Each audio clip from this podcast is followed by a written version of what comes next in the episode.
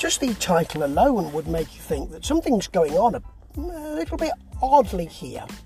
It's called Rattlesnake Sour, this, um, this track, and it's about a, a, drink of the same name. It's by the Outlaw Orchestra, who um, are a kind of country rock group, I suppose, but they do a lot of different things, and that's what they do here, because we start off with them um, in a, a studio getting ready to play, and suddenly there's a power cut, which is the name of their upcoming album, uh, which I'm looking forward to muchly.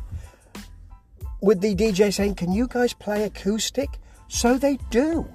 And that's what this this first single, I suppose, from the upcoming album is. It's the um, the video shows it's all black and white, and it shows the slide being played with some kind of bottle. It was like a perfume bottle to me, actually, but it, it, it might be a drink bottle and with the vocal, you know, and they, we see rattlesnake in situ in the in the desert, then in a bar, you know, with the drinks being poured and all of that, and then uh, and some dancing, people on a porch um, playing banjos and, and the like, and then a glass with a rattlesnake over the top of it with the venom being injected into the drink. You know, the rattlesnake sour of the title. And then just pushed in that a bloke who's working on his cycle, his motorcycle, and then suddenly is screaming with his head with his hands over his ears in real mental anguish. So you always get a little bit of that.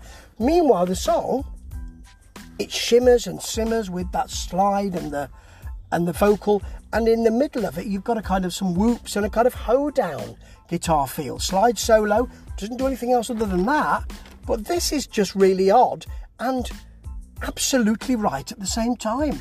The video really goes well with it. It's a document, if you like, of certain kinds of people's lives, and there's nothing wrong with that.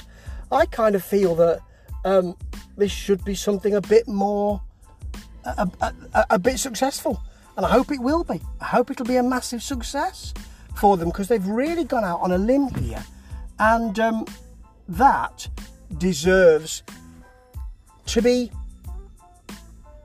to have some good outcome. I always like people who try something new, even when it doesn't work. But this actually does work. And that's why it's five out of five, because the two things work so well together, and that doesn't often happen. And the atmosphere presented by that simple slide and vocal feel with a little bit of a party in the middle really does something interesting. It warms you up and tells you something's a bit wrong at the same time and that's always interesting. Ta ta.